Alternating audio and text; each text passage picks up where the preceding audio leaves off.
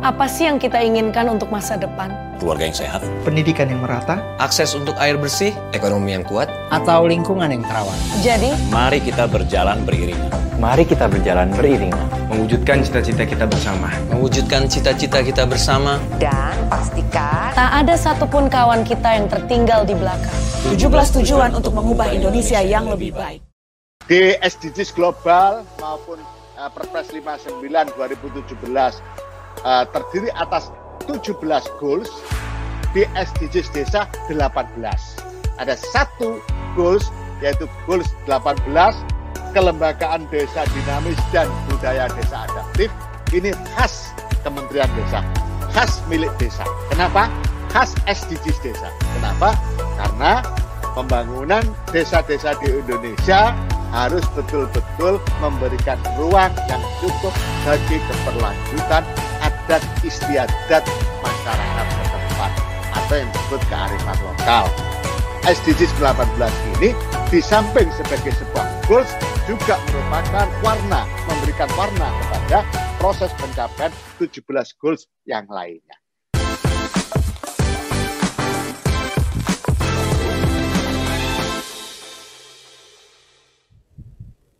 Assalamualaikum warahmatullahi wabarakatuh. Selamat pagi kerabat desa yang berbahagia di seluruh Indonesia. Dan hari ini saya Humaira Muswar akan menemani kerabat desa satu jam ke depan dari pukul 6 hingga pukul 7 waktu Indonesia Barat di acara Sarapan SDGs Desa bersama Kemen Desa. Dan hari ini telah hadir bersama kami Bapak Ivanovic Agusta dan Prof. Yoyon dari Kementerian Desa Pembangunan Daerah Tertinggal dan Transmigrasi yang akan membahas mengenai topik dana desa haruskah untuk SDGs desa? Dan kita sapa terlebih dahulu para narasumber kami ada Pak Ivan Novik Agusta. Assalamualaikum Pak Ivan. Waalaikumsalam, selamat pagi Mbak Ume. Selamat pagi selamat para kerabat Bapak, desa. selamat kembali Pak menjabat Kepala Pusat Data dan Informasi di Kementerian Desa Pembangunan Daerah Tertinggal dan Transmigrasi. Iya, masih diberi tugas yang berat lagi. Tidak diperingati tapi diperberat ya Pak ya. Dan Prof Yoyon telah hadir juga bersama kami. Assalamualaikum Prof. Iya. Waalaikumsalam warahmatullahi wabarakatuh. Selamat pagi Gus Ipan, Pak Suryo Koco, Pak Umay dan Ibu sekalian. Alhamdulillah. Atau nuwun, terima kasih. Selamat pagi, Prof. Oh, Pak Ivan dan Prof Yoyon kita bicara tentang dana desa haruskah untuk SDGs desa. Dan di tahun 2020, dari catatan saya, dana desa difokuskan pada pemberdayaan masyarakat dan pengembangan potensi ekonomi desa. Lalu di tahun 2021, eh, Menteri Desa kita, Bapak Abdul Halim Iskandar, menyatakan bahwa prioritas dana desa ada tiga, untuk pengembangan revitalisasi BUMDes atau BUMDesma. Yang kedua, fokus untuk program prioritas nasional sesuai dengan kewenangan desa. Dan tiga, fokus untuk adaptasi kebiasaan baru. Dan saya juga mengutip sedikit uh, judul dari tulisan salah satu tulisan Pak Ivanovic di media nasional bahwa mengefektifkan dana desa 2021. Apakah ini ada kaitannya dengan pemanfaatan dana desa untuk SDGs desa, Pak Ivan? Iya, sebetulnya sekarang menjadi lebih mudah, Umay ya. Lebih mudah dalam arti sudah pasti semuanya ada kaitannya dengan SDGs desa gitu. Karena memang tidak akan keluar dari sana gitu. Tapi mungkin kita perlu melihat dulu apa namanya makna dari dana desa dan beberapa beberapa isinya begitu sehingga kemudian memudahkan untuk sampai pada kesimpulan tahun ini dana desa untuk SDGs desa gitu. Yang pertama kita ketahui bahwa seperti yang tadi Ume katakan itu, itu undang-undang desa itu yang pertama kali mengemukakan mengenai adanya dana desa. Dan mengapa itu penting? Jelas karena kita tidak hanya bicara soal ide, tapi kita bicara soal kaki. Kita tidak bicara soal bagaimana sesuatu harus terjadi, tapi kita memberi sesuatu material ya supaya sesuatu itu bisa terlaksana gitu. Nah, sesuatu itu adalah cita-cita yang ada di dalam undang-undang desa. Sementara untuk mencapai itu, ya, untuk mencapai itu alat produksinya itu adalah dana desa. Gitu. Jadi peran penting dari dana desa sebetulnya secara konstitusional ada di sana. Dan apakah dana desa itu memang penting? Kita punya catatan setahun sebelum dana desa disampaikan ke desa-desa, ya, itu total anggaran pendapatan dan belanja desa itu 20 triliun. Jadi di tahun 2014 anggaran pendapatan dan belanja desa seluruh Indonesia itu 20 triliun. 20 triliun kalau dibagi dengan seluruh desa pada saat itu itu sekitar 250 juta per desa. Jadi sekitar 250 juta per desa.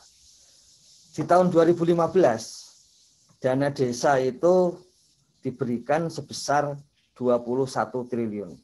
Jadi kita bisa bayangkan maknanya secara kualitatif dana desa itu persis sama dengan APBDes di awal. Itulah sebabnya terasa sangat besar. Ya. Meskipun kalau dibanding sekarang lebih besar sekarang, tapi makna di tahun 2015 itu jelas itu maknanya 100% dari kira-kira seperti itu. 100% dari uh, anggaran saya kan terasa besar gitu. Dan itu semakin besar sampai sekarang di tahun 7 di tahun sekarang ini 2021 72 triliun. Tapi yang penting juga Ume, realitasnya setelah dana desa membesar, dana-dana keuangan dari pemerintah kabupaten dan provinsi anehnya kok semakin besar juga. Gitu. Jadi bukan hanya dana desa yang jadi bertambah ke dalam kas desa, tetapi bantuan keuangan, kemudian ADD atau alokasi dana desa yang dibedakan dengan dana desa, karena ada konstelasi yang baru setelah undang-undang desa itu. ADD itu, alokasi dana desa dari pemerintah kabupaten, itu kalau kita catat, sebelum adanya dana desa itu hanya satu triliun. Bahkan sebelumnya tidak sampai satu triliun pas awal ya. Tapi setelah itu hanya satu triliun. Sekarang ini ADD itu sudah meningkat menjadi 33 triliun. Jadi dilihat kenaikannya ya, kenaikannya itu sangat tinggi. Gitu, Me. Jadi apa namanya ada memang dana desa punya arti penting minimal dua. Yang pertama dia memberikan makna material dari undang-undang desa yang yang memungkinkan desa untuk berproduksi kalau kalau kita mau pakai istilah ekonomi gitu. Yang kedua, dia juga merangsang dana-dana lain masuk ke desa. Jadi ada dua, paling tidak ada dua makna secara objektif yang ada di desa. Dan yang ketiga, itu bagaimanapun istilahnya ketika diturunkan dari Undang-Undang Desa ke Peraturan Pemerintah nomor 60 tahun 2014, itu adalah dana desa yang berasal dari APBN. Jadi kenapa ditulis seperti itu? Ya itu karena memang sumbernya dari APBN. Tapi yang kita perlu sikapi adalah konsekuensi dari yang bersumber dari APBN tentu saja memiliki beberapa konsekuensi atau kewajiban tertentu. Dan salah satu kewajiban yang perlu dijalankan dan saya saya kira dalam konteks pemberdayaan itu yang penting itu memberdayakan gitu. Jadi meskipun kelihatannya itu mengharuskan gitu, ada kekuasaan dari negara yang meminta atau mengharuskan ini itu, tapi kalau hakikatnya untuk memberdayakan sebetulnya ya ya nggak apa-apa, mestinya begitu dalam konteks baru kekuasaan. Nah, di situ dalam konteks tertentu ketik makanya di dalam undang-undang desa pun prioritas penggunaan dana desa akhirnya akan selalu klop dengan prioritas pembangunan nasional dan prioritas pembangunan daerah. Sebetulnya yang paling banyak semula adalah prioritas pembangunan nasional. Tapi kemudian ada peraturan Menteri Dalam Negeri nomor uh, 20 tahun 2018 yang memastikan bahwa prioritas dari pembangunan daerah, kabupaten, kota juga bisa masuk ke dalamnya. Dan itu kemudian kita tahu sekarang prioritas pembangunan desa secara nasional adalah SDGs desa. Nah, dari situlah kemudian muncul bahwa prioritas untuk 2021 adalah pencapaian SDGs desa.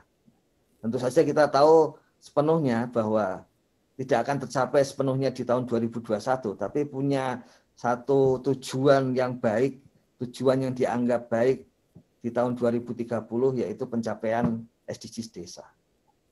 Urutannya kira-kira enaknya seperti itu, Ume. Pak Ivanovic, tahun 2020 kita dikagetkan dengan adanya kita kedatangan tamu tak diundang pandemi COVID-19 di mana ya. yang saya ikuti kemudian di pertengahan tahun 2020 Menteri Desa memberikan surat edaran kepada teman-teman di desa bahwa prioritas penggunaan dana desa difokuskan terlebih dahulu untuk BLT dana desa membantu masyarakat desa yang terkena dampak COVID-19 Lalu di 2021 Pak, nampaknya Pak, kalau kita melihat dari trennya uh, COVID-19 yang ada di berita setiap hari kita dengar, se sepertinya ini tidak belum ada penurunan uh, apa namanya bisa kita bilang pandemi masih berlangsung. Apakah dengan angka yang sama uh, di dana desa yang sama, angkanya besaran yang sama, di 2021 nanti tidak teralihkan untuk ke BLT dana desa lagi atau bagaimana Pak? Jadi uh, pada hari terakhir ya memang ada tren baru ini dari dari tahun lalu itu di hari-hari terakhir uh, akhir tahun itu itu kita harus siap-siap menunggu adanya kebijakan baru baik dari Kementerian Keuangan, Kementerian Desa, eh, Kementerian Dalam Negeri seperti itu. Nah di tanggal 30 Desember ini ada dua kebijakan, Mbak Ume. Yang pertama adalah kebijakan dari Menteri Desa, yaitu Surat Edaran Menteri Desa nomor 17 tahun 2020. Yang isinya bagian pertama adalah bahwa dana desa, dana desa itu digunakan antara lain untuk BLT dana desa. BLT dana desanya senilai berapa? 300 ribu per keluarga penerima per bulan. Dan itu dijalankan selama 12 bulan.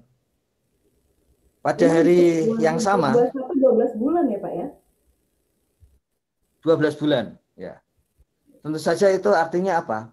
12 bulan itu menunjukkan bahwa kita siap-siap menghadapi efek dari pandemi COVID ini itu sampai 12 bulan.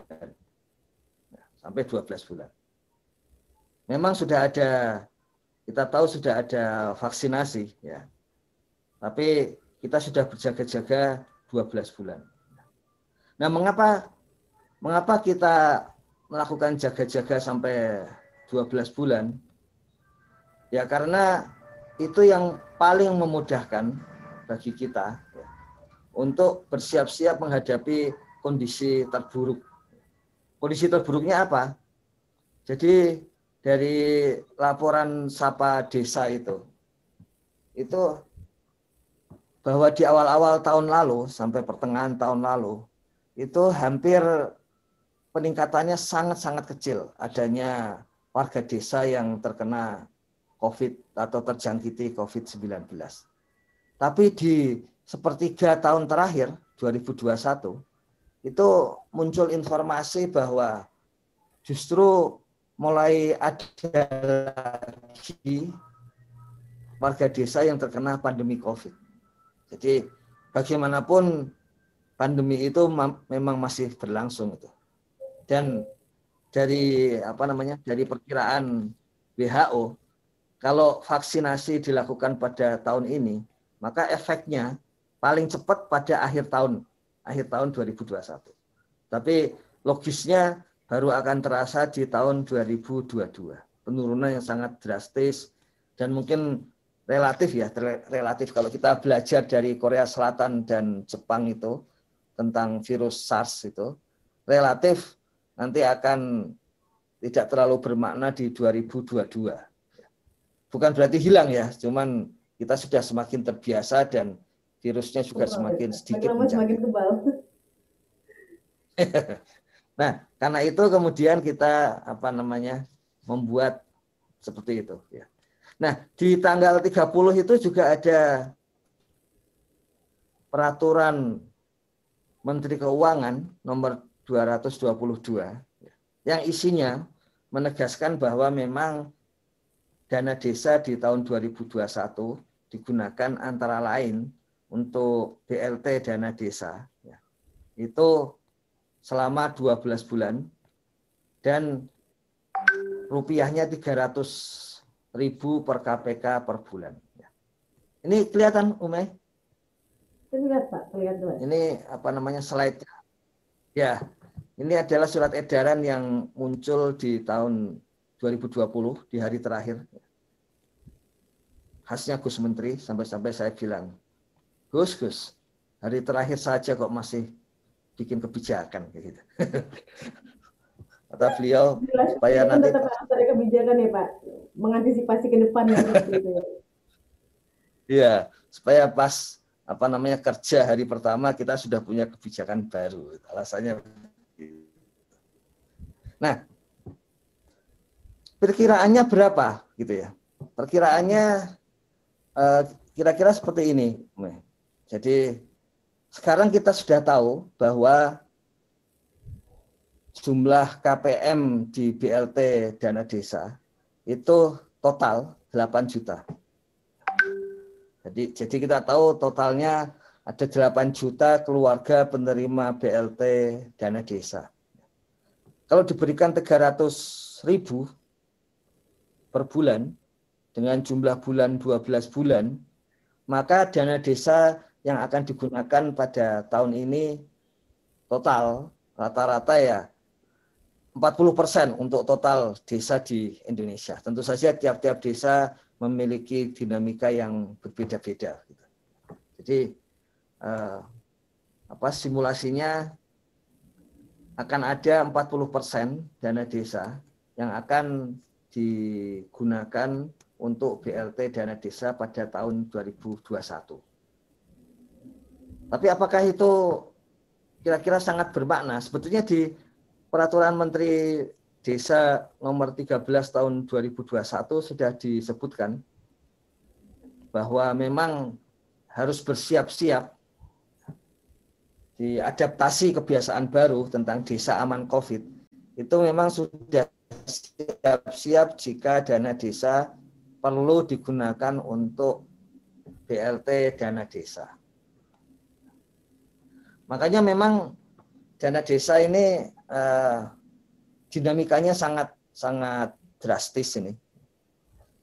Pak Koco saya kira apa tim uh, para pegiat desa kita selalu apa namanya itu berdiskusi alot gitu di tahun 2015 2016 apakah dana desa untuk pemerintah desa ataukah untuk pembangunan dan pemberdayaan tapi harus kita ingat ya tidak pernah kita diskusi dana desa untuk bencana jadi memang kita tidak pernah tidak pernah mengantisipasi dari awal bahwa dana desa itu dipakai untuk untuk penanganan bencana atau hal-hal yang mendesak sekarang istilahnya begitu.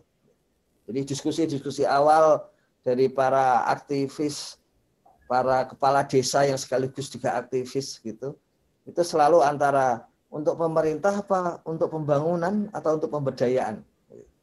Kemudian berbagai kebijakan kadang-kadang nyelonong dari pemerintahan dimasukkan ke pemberdayaan pembangunan hanya supaya bisa ikut didanai dana desa.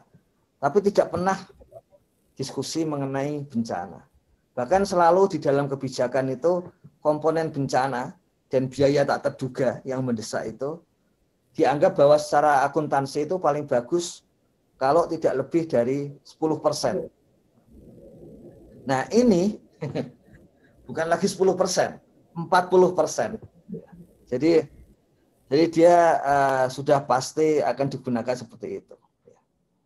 Nah, tapi kita belajar juga, Umen, di tahun lalu bahwa bahkan untuk warganya ya, itu di akhir-akhir tahun itu banyak kepala desa yang kemudian tidak bersedia untuk menyalurkan BLT dana desa dengan alasan sudah habis dan sebagainya. Mungkin satu hal yang agak berbeda dari tahun-tahun lalu. Di tahun 2020 itu kita mencek tiap hari bagaimana kondisi dana desa yang ada di rekening kas desa. Kita mencek tiap hari. Tentu saja dengan kondisi nasional itu tidak persis sama, tapi pasti mendekati kondisi lapangan. Gitu. Jadi yang mencek tiap hari itu Kementerian Keuangan dan Kementerian Desa pada ta pada tahun lalu itu. Kemudian Kementerian Dalam Negeri mendapatkan laporan jika ada wilayah-wilayah mendapatkan laporan dari Menteri Keuangan maupun Menteri Desa. Kalau ada wilayah-wilayah di mana masih terlalu banyak dana desa yang ada di rekening kas desa yang belum dibelanjakan. Bahkan tahun lalu pun itu ada sekitar 125 ribu eh, keluarga dari sekitar 1000 desa yang karena dana desanya sudah tinggal 50 jutaan ketika bulan Desember itu kemudian dialihkan ke bantuan sosial di Kementerian Sosial. Gitu. Jadi agenda dari pemerintah pusat memang memastikan warga desa itu tetap mendapatkan dana yang cukup untuk hidup sehari-hari. Gitu. Dan ketika ada agenda pusat sebetulnya mau tidak mau karena dana desa bersumber dari APBN, ketika ada kepentingan nasional yang memaksa ya semua kita harus sama-sama melakukan itu. Toh sebetulnya tetap ada ruang untuk melakukan pembangunan dan pemberdayaan. Tadi kita lihat simulasi yang sudah lebih tepat lagi untuk 2021. Lebih tepat itu karena sekarang kita sudah mengetahui berapa keluarga penerima manfaat. Itu 40 persen ada 60% dana desa yang masih bisa digunakan oleh oleh desa. Meskipun tetap di dalam peraturan Menteri Desa nomor 13 tahun 2020 itu bahwa untuk 2021 pola pemanfaatannya itu harus swakelola. Kita semua tahu konsekuensi dari pemanfaatan swakelola itu pasti tidak membangun yang besar-besar karena membangun yang besar-besar yang butuh teknologi yang tidak bisa swakelola desa itu pasti nanti bentuknya apa namanya itu pakai tender, pakai proyek seperti itu, bukan swakelola. Tapi kita gunakan swakelola karena memastikan uang yang ada di keluarga-keluarga di desa itu masih cukup untuk untuk hidup di di desa. Jadi eh, logikanya yang dibangun seperti itu, Umi. Baik, Pak Ivan, salah satu prioritas dana desa juga yang disebutkan oleh Menteri adalah uh, dana desa penggunaannya untuk akses internet. Nah saat ini sendiri kalau kita bicara tentang akses internet, apakah seluruh desa telah tercover internet, Pak? Jadi apalagi uh, salah satu mohon izin Pak, apalagi yeah. salah satu uh, yang dari episode kemarin kita bicara tentang SDGs desa juga, salah satu yang akan dilakukan oleh Kementerian Desa adalah memanfaatkan uh, teknologi informasi untuk mengambil atau menyimpan data uh, dari SDGs desa ini. Dan apakah uh, akses internet dan teknologi informasi yang dimaksud ini uh, adalah satu hal yang uh, sejalan yang dan kalaupun ini sejalan, pertanyaan kami kemudian adalah apakah uh, seluruh desa telah siap untuk ini, Pak?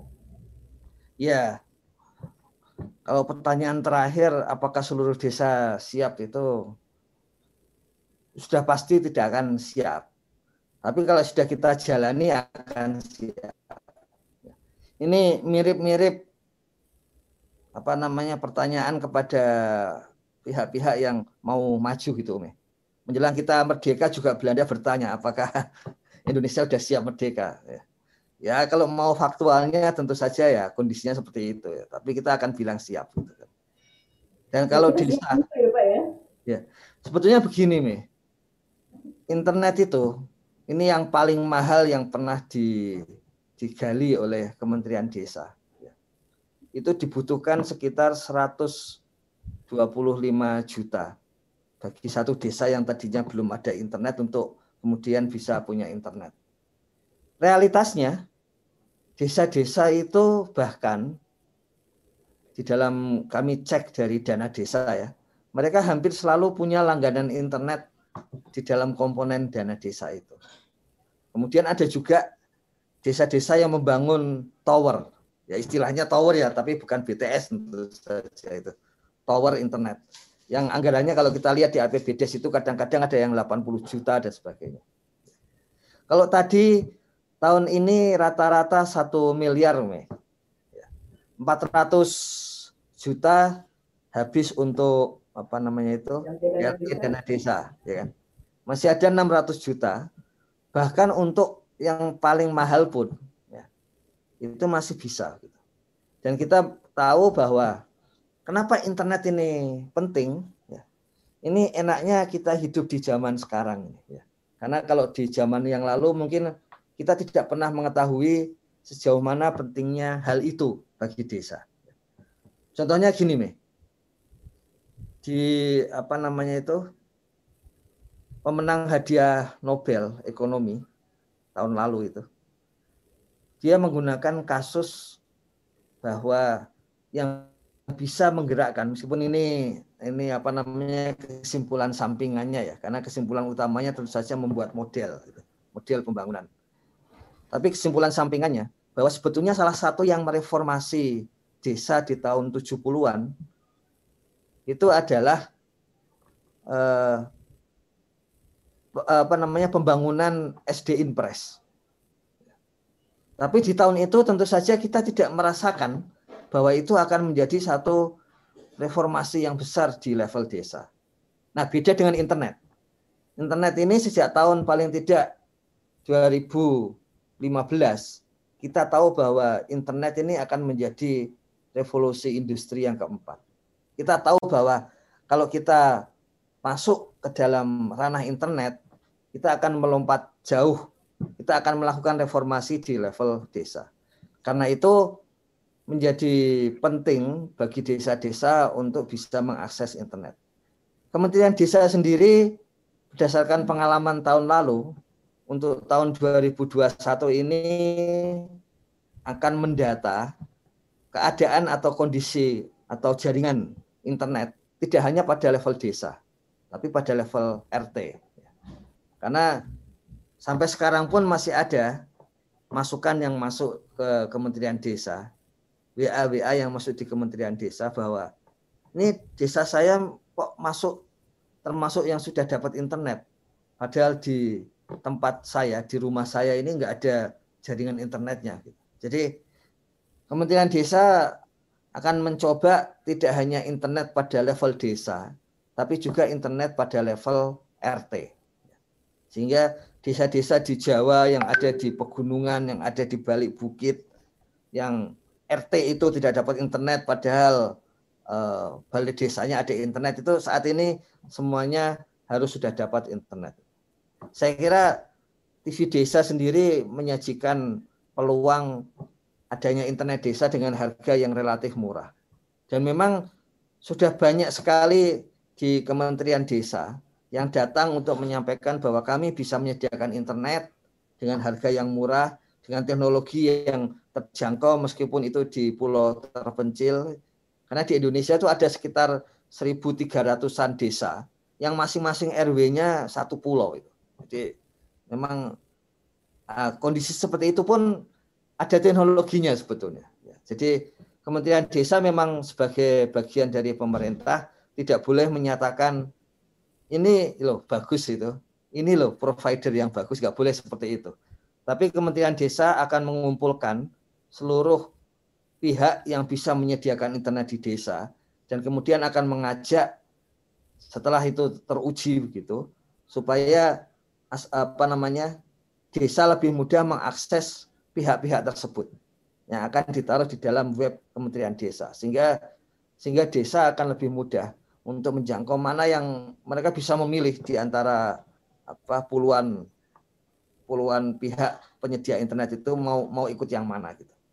Tapi intinya tadi sekarang kita tahu internet itu akan mereformasi desa. Ya. Makanya kita bukan soal siap, kita bukan soal siapnya sekarang nih, tapi kita siap untuk mereformasi desa dengan internet.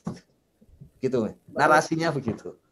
Baik, kita siap untuk mereformasi ya Pak. Sama seperti saat dinyatakan, ditanya oleh Belanda, apakah kita siap merdeka? Kita siap untuk merdeka. Iya. Seperti itu ya Pak ya, semangatnya. Lalu Pak Ivan, ada pertanyaan dari Bapak Iksan Hajar di YouTube uh, TV Desa. Apakah rekomendasi SDGs Desa nanti itu untuk bertujuan untuk meningkatkan nilai IDM, Indeks uh, Desa Membangun? Iya, yes, sudah pasti itu untuk IDM ya tapi apa akan lebih dari IDM. Ya. Misalnya contohnya, ada hal-hal yang belum masuk dalam IDM, tetapi sangat penting bagi desa. Ya. Contohnya begini, contohnya BLT dana desa. Bansos itu tidak masuk di dalam IDM. Tapi coba dibayangkan, desa membelanjakan 40% dana desanya tapi tidak dihitung sebagai komponen kemajuan desa. Padahal ketika membelanjakan itu, desa sedang menjalankan Undang-Undang Desa pasal 78 yang salah satu tujuan pembangunan desa itu menanggulangi kemiskinan. Ya. Tapi tidak dihitung. Ya. Makanya eh, di dalam SDGs desa itu yang seperti itu tetap akan direkomendasikan dan itu akan lebih detail daripada yang ada di IDM. IDM tidak boleh detail karena kalau IDM detail nanti dana desa yang diberikan kepada desa-desa itu bisa berkurang banyak itu. Kalau detailnya buruk ya, kalau detailnya bagus sih nggak apa-apa.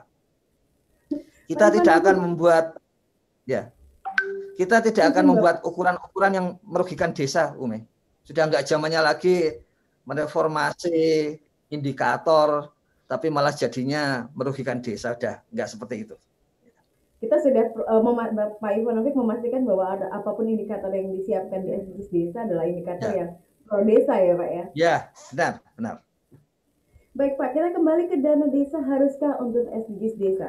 Kalau tadi Permen Des tahun uh, nomor 13 tahun 2020 maksud saya itu menyebutkan bahwa 40% dari dana desa uh, perlu dialokasikan untuk ke BLT dana desa di mana keluarga penerima manfaat akan menerima manfaat ini sebesar 300 ribu selama 12 bulan di tahun 2021. Apakah uh, di Permendes tersebut juga menyatakan berapa persen yang harus disiapkan atau disisihkan dari dana desa untuk uh, program SDGs desa ini, Pak?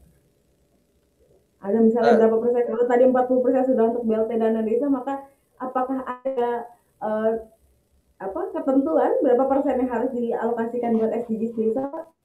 Iya, jadi salah satu indikator, ya, salah satu indikator dari SDGs desa Umi itu adalah terutama SDGs desa nomor satu, desa tanpa kemiskinan, kemiskinan. itu, ya, itu memang di sana ada eh, apa namanya itu bantuan sosial untuk untuk uh, warga yang warga yang miskin gitu ya.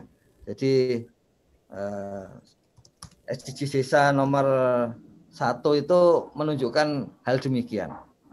Nah kita memang perlu uh, memastikan ya bahwa di dalam penggunaan dana desa itu sepenuhnya untuk SDGs desa jadi tidak dipisah-pisahkan Umi antara untuk BLT dengan untuk SDGs desa. Kita ingin memastikan begini. SDGs desa itu kan sebetulnya karya manusia yang paling lengkap saat ini tentang pembangunan. Jadi kalau di dalamnya masih ada saja apa namanya komponen pembangunan yang tidak masuk ya, ya berarti SDGs ini belum bagian dari yang paling lengkap di dunia itu. Saya sampaikan seperti ini Ume. Ini adalah indikator dari SDGs desa nomor satu. desa tanpa kemiskinan. Kita akan mencapai tingkat kemiskinan desa itu 0%. Pada hari ini kita bisa ketahui tanda-tandanya adalah ya yang tidak menyalurkan bansos. Ya. Itu pasti tingkat kemiskinannya 0%. Paling tidak versi lokal kan memang. Memang SDGs desa untuk menggunakan versi lokal. Yang kedua, persentase persentase warga desa peserta SJSN ini seperti apa namanya askes asuransi-asuransi bidang kesehatan maupun ketenaga kerjaan itu 100%. Jadi 100% warga desa itu harus menjadi pelanggan dari asuransi kesehatan. Dan kalau bisa ditambah ketenaga kerjaan. Yang ketiga ini, Meh.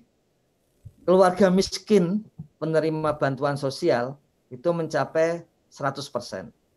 Jadi kalau kita lihat nomor satu, itu kita ingin tidak ada kemiskinan sama sekali di desa.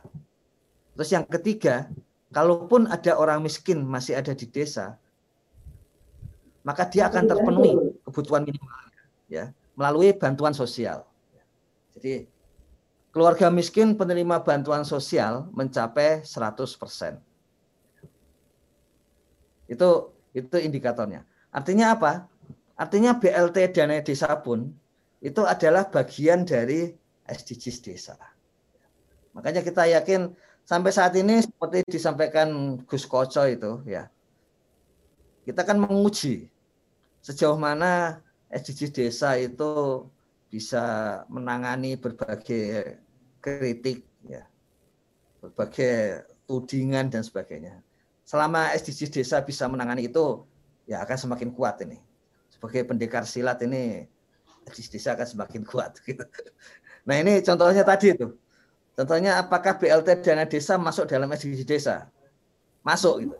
Ya, itu artinya satu tendangan untuk SDGs desa yang bisa ditangkis paling tidak.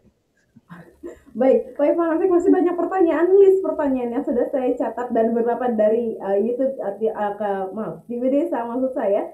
Ya, yeah, so, Kita akan kembali sesaat lagi Pak Ivanovic. Kita tahan dulu.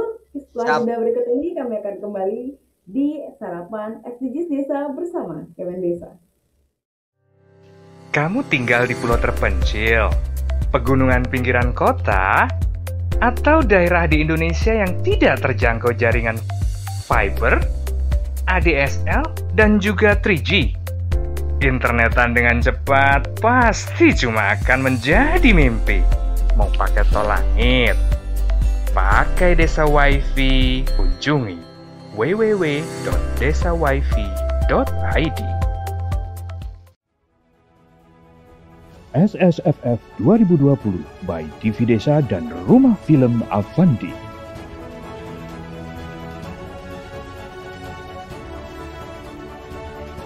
SSFF Smartphone Short Film Festival hanya remaja 19 tahun dan hanya pakai smartphone. Diikuti oleh 344 peserta dari 22 provinsi.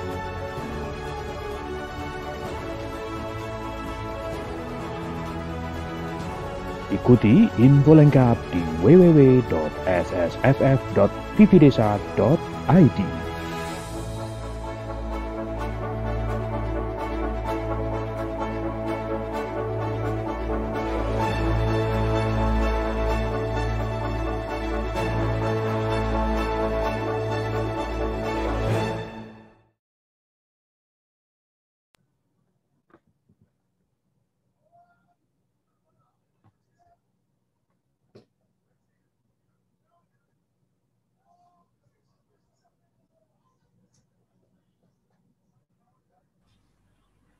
audionya Umay. Mohon maaf, uh, selamat datang kembali kerabat desa yang berbahagia di seluruh Indonesia di sarapan SDGs Desa bersama Kemen Desa dan telah hadir bersama kami Bapak Ivanovic Agusta juga Prof Yoyon dari Kementerian Desa Pembangunan Daerah Tertinggal dan Transmigrasi. Pak Ivan dan Prof Yoyon ini saya bacakan terlebih dahulu beberapa respon dari teman-teman di uh, YouTube TV Desa. Ada Bapak Pardi Geni Langit Pak Pardi, selamat pagi. Juga ada Pak Wahyu Saroso, Bapak Selamat Mubarok dari Banyumas. Ada Mbak Pustu Krisnia, lalu ada Bapak Iksan Hajar yang juga tadi menyampaikan pertanyaan. Ada Bapak Helmi, ada Bapak Madong Hartono, Bapak Wahyu Saroso, dan beberapa lainnya. Dan kita kembali lagi bicara tentang dana desa haruskah untuk SDGs desa. Dan tadi Pak Ivan sudah menjawab bahwa dana desa harus untuk SDGs desa telah terjawab dari Permen 13 tahun 2020 bahwa sudah dialokasikan, harus dialokasikan berdasarkan surat edaran Menteri 40% dana desa untuk BLT dana desa. Di mana BLT dana desa adalah jawaban untuk SDGs nomor satu yaitu desa tanpa kemiskinan. Saya ke Prof. Yoyon terlebih dahulu. Prof. Yoyon masih bersama kami Prof. Yoyon? Ya, ya, ya. Prof, tadi saya rasa tadi juga menyimak bahwa dana desa harus untuk SDGs desa dijawab oleh uh, pemerintah kita, pem Menteri Desa bahwa iya dan sudah dialokasikan uh, 40% uh, dana desa untuk BLT dana desa sebagai jawaban dari SDGs nomor satu. Dan Prof ya, berarti ada sisa sekitar 60% SDGs de uh, dana desa maksud saya. Dari 60% dana desa apakah mampu untuk menjawab seluruh SDGs desa yang SDGs desa ada 18 Tadi nomor satu sudah dijawab dengan adanya BLT dana desa. Apakah 17 sisanya bisa dijawab dengan 60% sisa dari dana desa, Prof? Silakan, Prof. Yayan. Ya, jadi Gus Ipan itu kan sudah punya mekanisme uh, dari lapangan itu kemudian muncul rekomendasi ya uh, untuk program-program 2021 dan seterusnya. Uh, tentu uh, tiap desa bervariasi itu rekomendasinya itu ya ya dengan catatan nomor satu dan nomor dua itu mesti masih ada di situ karena itu masalah utamanya gitu. Nah di sini yang paling penting sebetulnya bukan persentasenya tapi kinerja desa untuk merespon ya eh, dana-dana desa ya dipakai untuk memperbaiki apa yang diketemukan oleh Kemendesa di dalam rekomendasi-rekomendasi itu gitu. Nah, jadi persoalannya sebetulnya sekarang ini eh, respon desanya itu bagaimana gitu loh. Ya. Tadi sudah dijelaskan oleh Pak, Pak Ipan, Indonesia itu jangan ditanya siap atau tidak siap ya, karena siapnya itu sambil jalan gitu loh. Uh, sambil jalan siapnya itu tidak bisa di awal itu kemudian ditanya siapnya sambil jalan. Nah oleh karena itu uh, fungsi pendamping desa, fungsi perangkat desa dan lain-lain itu ya termasuk musyawarah desa untuk menyusun perencanaan uh, anggaran dari dana desa itu menjadi sangat penting gitu loh. Karena apa? Karena kementerian itu kan fasilitator saja sebetulnya ya, regulator, fasilitator dan sebagainya sebagainya. Tetapi implementer utamanya itu ya desa itu sendiri. Ya.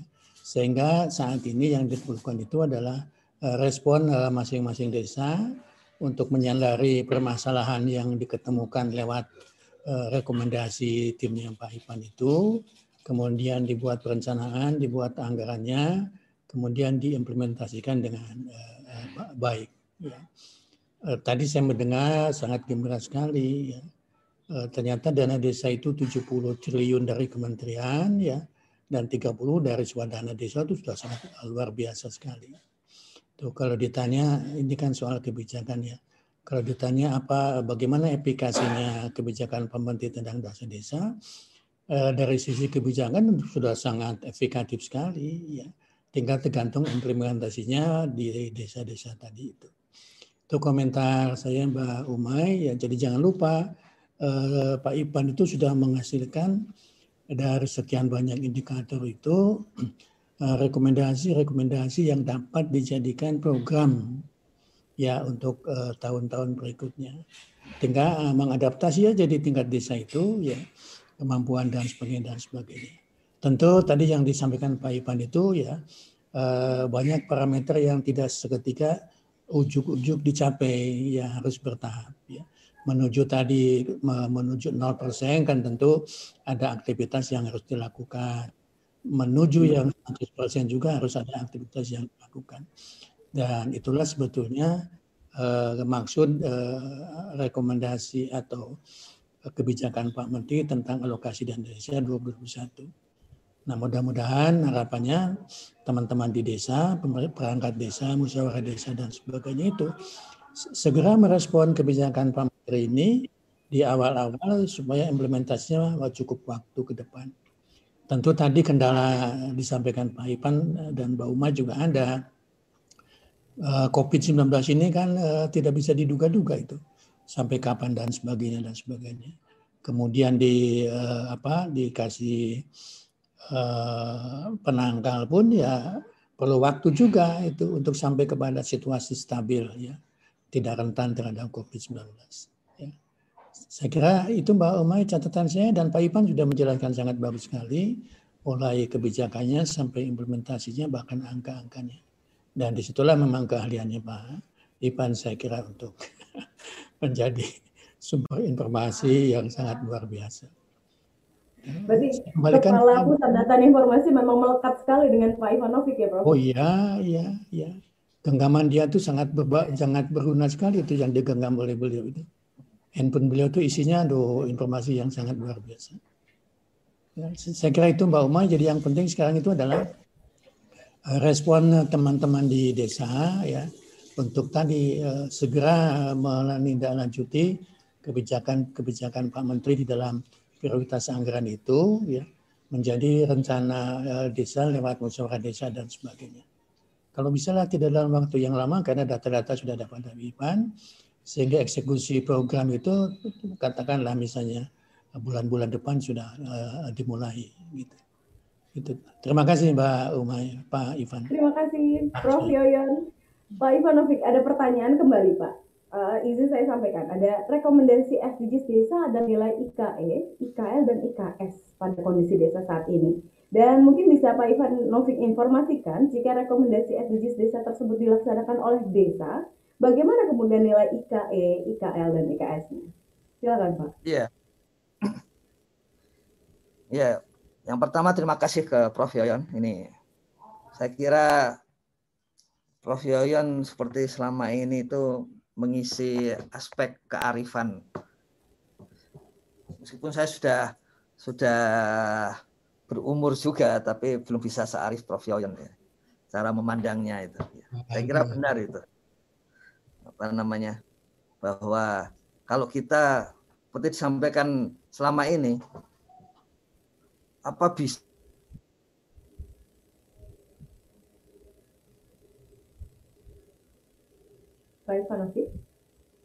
bisa 220 indikator itu kemudian tercapai. Ya pasti tapi kan kalau berarti ya harus kita mulai dari sekarang sudah tahu akan tercapai lama kok malah belum dimulai kan. Jadi ya harus kita mulai sekarang. Saya suka semangat Pak Ivan yang seperti ini. Sudah tahu banyak tidak dimulai ya kapan selesai ya Pak? Iya, iya. Nah, tadi kami sampaikan bahwa uh, membuat indikator, rekomendasi, kemudian pada akhirnya adalah menilai ya kondisi kondisi desa itu. Itu kita tidak kalau pakai istilahnya Gus Menteri sudah tidak zamannya lagi daki-daki gitu. Ya. Membuat indikator yang dirumit-rumitkan sehingga orang desa nggak bisa melakukan sendiri, nggak bisa menghitung sendiri, sudah nggak zamannya seperti itu. Kita membuat indikator ya yang memang dilakukan oleh warga desa, yang dilakukan oleh pemerintah desa. Kalau di dalam ISO yang kemarin kita sampaikan itu apa namanya write what you do do what you write ya. Tulis yang kamu lakukan lakukan yang kamu tulis ya. Di dalam hal indikator kita juga sama mengukur yang dilakukan dan melakukan yang diukur jangan sampai kita membuat indikator yang tidak dilakukan oleh desa itu akan merugikan desa merugikan desa dalam arti material karena hasil dari pengukuran itu selalu digunakan untuk untuk apa namanya untuk menyalurkan dana desa. Bahkan salah satu usulan Gus Menteri yang sudah disampaikan berkali-kali di cerita beliau ini ya, disampaikan berkali-kali di dalam pertemuan dengan Bapak Presiden maupun bersama menteri-menteri lain adalah bagaimana kalau kita memastikan dana desa per desa itu karena datanya sudah ada secara nasional ya. Apalagi untuk tahun 2021 ini sudah pasti akan ada pendataan besar-besaran. Itu bagaimana kalau disusun pada level nasional. Bukan pada model sekarang di mana ada dana dibagi desa tapi per kabupaten, tapi nanti langsung per desa. Dan itu mungkin akan mempercepat penyaluran dana desa. Dan seperti kata Prof. Yoyon, semakin cepat tersalur, semakin cepat dilaksanakan. Nah, jadi berkaitan dengan rekomendasi SDGs desa, tentu saja itu akan dikaitkan juga dengan pencapaian nilai-nilai dari indeks. Karena kalau nggak di nggak digunakan seperti itu, terus untuk apa gitu? Ya. Jadi memang ini pendekatan kemanfaatan. Ya. Di dalam filsafat barat disebut pragmatisme tapi saya kira lebih cocok bagi kita namanya pendekatan kemanfaatan gitu ya. Filsafat barat akan mengatakan utilitarianisme gitu. Tapi memang itu basis dari partisipatoris. Buat apa kita ber, ber apa namanya bekerja kalau tidak ada manfaatnya gitu. Nah, ini juga sama. Buat apa kita mengukur, buat apa kita menyusun rekomendasi, kalau tidak ada manfaatnya bagi desa. Untuk membangun desa, untuk kemudian ukuran membangun desa itu juga digunakan secara konsekuensial itu dengan dana desa. Seperti itu, Om. Jadi Pak Ihsan nanti jangan khawatir itu. Posisinya sudah seperti itu dari Gus Menteri. Baik, Pak Ivanovic, 2020-2021, ini terlalu akibat dampak pandemi kemudian kita semua terpaksa terlecet menjadi 4.0 Pak. Teknologi internet itu menjadi satu hal yang uh, teman akrab kita di akhir-akhir akhir-akhir tahun ini ya sampai saat ini, terutama karena efek pandemi. Dan kemudian Pak, uh, setiap kita bicara tentang teknologi informasi, banyak sekali desa yang merasa atau desa yang uh, apa cukup memberikan uh, respon bahwa desa kami sudah pernah ada internet tapi alatnya rusak lagi. Atau desa kami tidak tercover internet sama sekali ada yang juga bilang desa kami harus ke bukit dulu baru bisa dapat sinyal internet. Dan beberapa daerah yang juga ada yang uh, blank spot. Saya pernah juga ke beberapa daerah yang ternyata memang blank spot tidak ada internet fasilitas internet sama sekali sinyal pun tidak ada. Dan dari Pak Ivanovic sebagai pusat data kepala pusat data dan informasi kira-kira apakah ada rekomendasi untuk sahabat uh, kerabat desa yang ada di desa dengan mengalami kasus yang sama, Pak. Terlebih, uh, kita bicara tentang SDGs desa, berarti kita bicara kemajuan bahwa Sustainable Development Goals dan alat yang kita gunakan untuk nanti mencapai uh, eh, SDGs desa adalah menggunakan teknologi informasi. Silakan Pak Ivan. Ya, apa namanya? Kita akan apa namanya mendukung besar-besaran, Ume dan kita sudah mendeteksi. Bentuk seperti apa Pak? Mungkin uh, kerabat desa di, kita di yang berbahagia saat ini sedang menyaksikan ya. sarapan bersama kita ingin mengetahuinya Pak. Jelas kita tidak tidak boleh menunjukkan apa namanya pemihakan gitu kan. Tapi seperti uh, yang sering disampaikan oleh Gus Menteri, kekuatan dari Kementerian Desa di masa datang itu adalah pada waktu menyampaikan informasi menyampaikan informasi, menyampaikan data, termasuk adalah informasi mengenai bagaimana supaya desa lebih cepat untuk mendapatkan internet. Tidak harus dengan kondisi sekarang ya, tidak harus menadahkan tangan untuk dapat program begitu ya. Meskipun saat ini Kominfo menyampaikan di berbagai apa namanya berbagai pertemuan publik itu ada 7.000 desa yang akan dibantu begitu. Tapi desa pun sebetulnya sudah bisa menggunakan dana desanya untuk itu. Nah, saya tunjukkan seperti ini, nih. Apa namanya itu?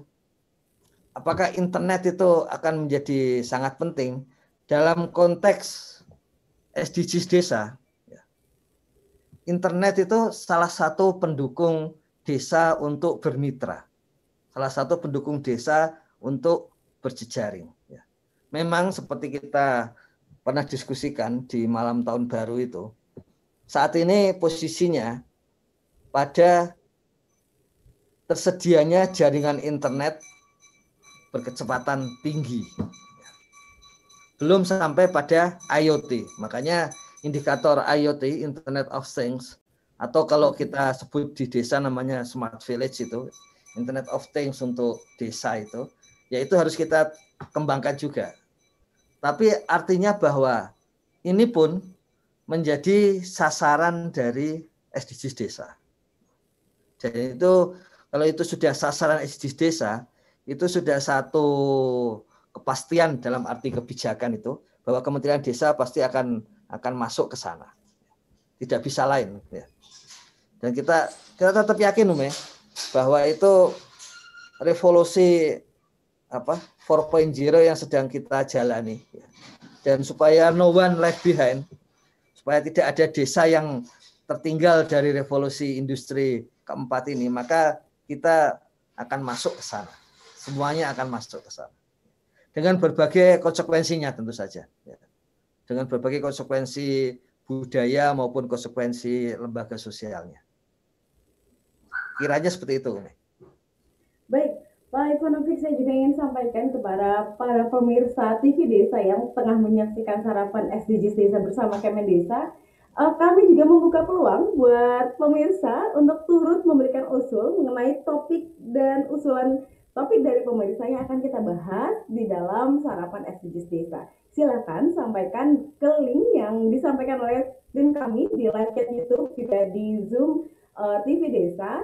Kalaupun tidak dapat terbaca, bisa saya bacakan linknya https titik dua garis miring dua kali bit titik garis miring usul topik SDGs sarapan SDGs desa Silakan klik di link tersebut kan sebutkan kira-kira ingin topik apa yang akan kita bahas di acara-acara sarapan SDGs Desa bersama Kemen Desa mulai besok. Dan Pak Ivanovic, saya kembali lagi. Sebelum kita ke penghujung acara, Pak. Bahwa berarti dalam dana desa harus untuk SDGs Desa. Bukan harus lagi ya, Pak, tapi ini telah telah disiapkan untuk SDGs Desa seperti yang telah diter tersampaikan oleh Pak Ivanovic bahwa Gus Menteri juga sudah menyiapkan ini dengan um, mencanangkan 40% dana desa untuk BLT dan air desa yang merupakan salah satu indikator dari desa tanpa kemiskinan. Saya ingin mungkin sedikit closing statement Pak yang menguatkan bahwa sebenarnya Kementerian Desa telah menyiapkan uh, prioritas agar dana desa kemudian dapat digunakan untuk melaksanakan SDGs desa? Ya, jadi Kementerian Desa menyiapkan SDGs desa ini secara metodologis. Ini bahasanya Gus Menteri ini. Secara metodologis atau ada tahapan-tahapan yang memang jelas.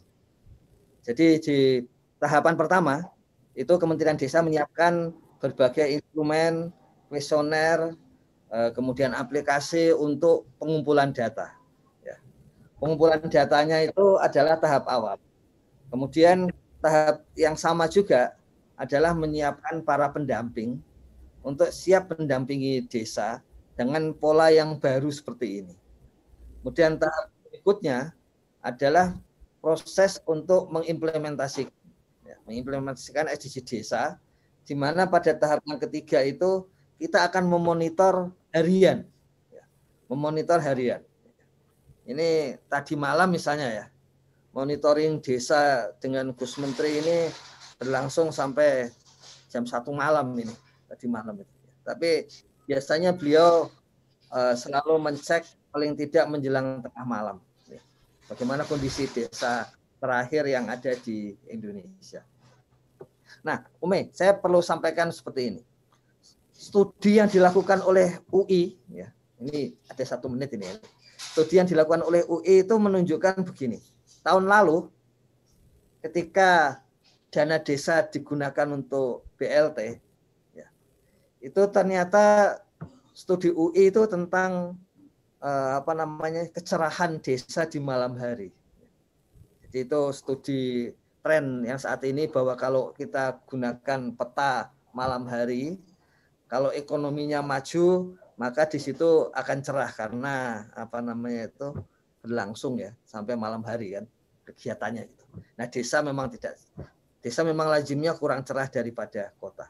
Tapi ternyata kecerahan desa di tahun 2020 itu itu praktis tidak berkurang.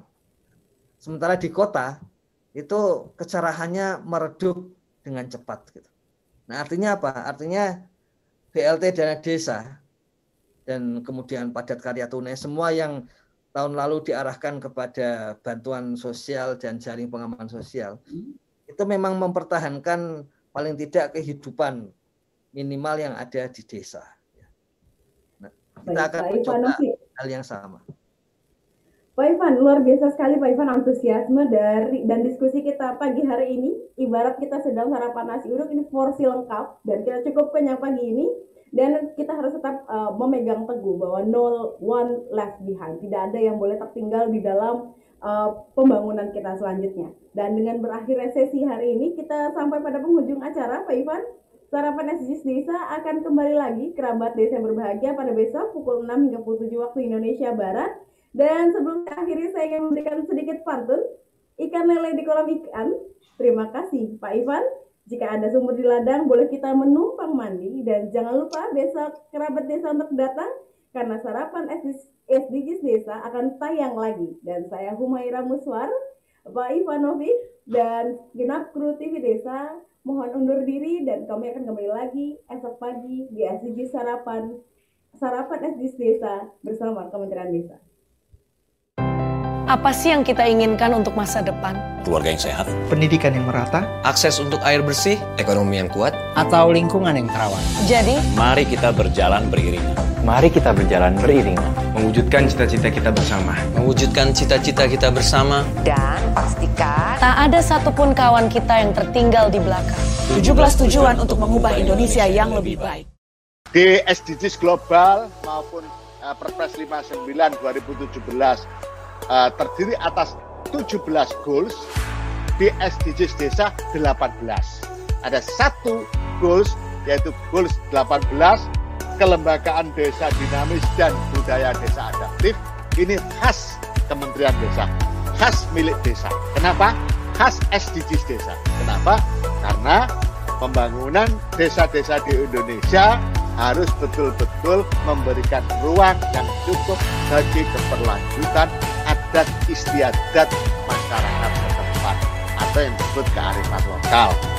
SDGs 18 ini di samping sebagai sebuah goals juga merupakan warna, memberikan warna kepada proses pencapaian 17 goals yang lainnya.